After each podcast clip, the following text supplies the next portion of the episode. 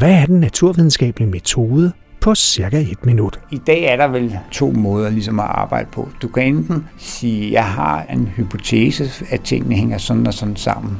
Nå, hvordan kan jeg bevise, det er sådan? Så designer jeg nogle forsøg, som kan fortælle noget, om det er rigtigt eller forkert. Typisk så er det forkert. Fordi man kan sige, hvis man kan udtænke det hele på forhånd, så er det fordi, man ikke har udfordret sig selv og sit problem nok. Så typisk tager man fejl på et eller andet.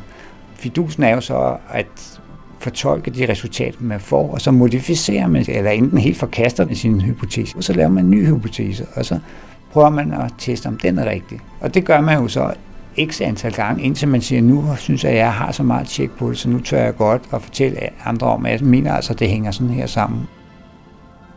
Den anden måde, som er kommet mere og mere i fokus, det er hypotesegenererende forsøg. Og det er forsøg for eksempel med DNA, hvor man måske ikke rigtig har nogen hypotese, inden man starter, men man laver en analyse af for eksempel alle gener på én gang.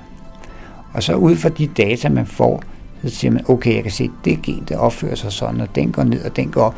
Det kan være det, fordi sådan og sådan. Så man har sådan set nogen forudopfattelse af, hvordan tingene hænger sammen, men man, man bruger data til at få en forståelse af det. Du har lyttet til, hvad er den naturvidenskabelige metode på cirka et minut. Det var Jesper Troelsen, der fortalte. Jesper er professor i medicinalbiologi på Roskilde Universitet. Og det er han på Institut for Natur og Miljø. Her forsker han blandt andet i, i uh, tarmoverfladeceller, og hvordan, øh, hvordan de fungerer, hvordan vi har en sund tarm. Jesper Troelsen forsker også i, hvordan visse tarmceller har en tendens til at udvikle cancer, og det, ja, det er bestemt også vigtig viden.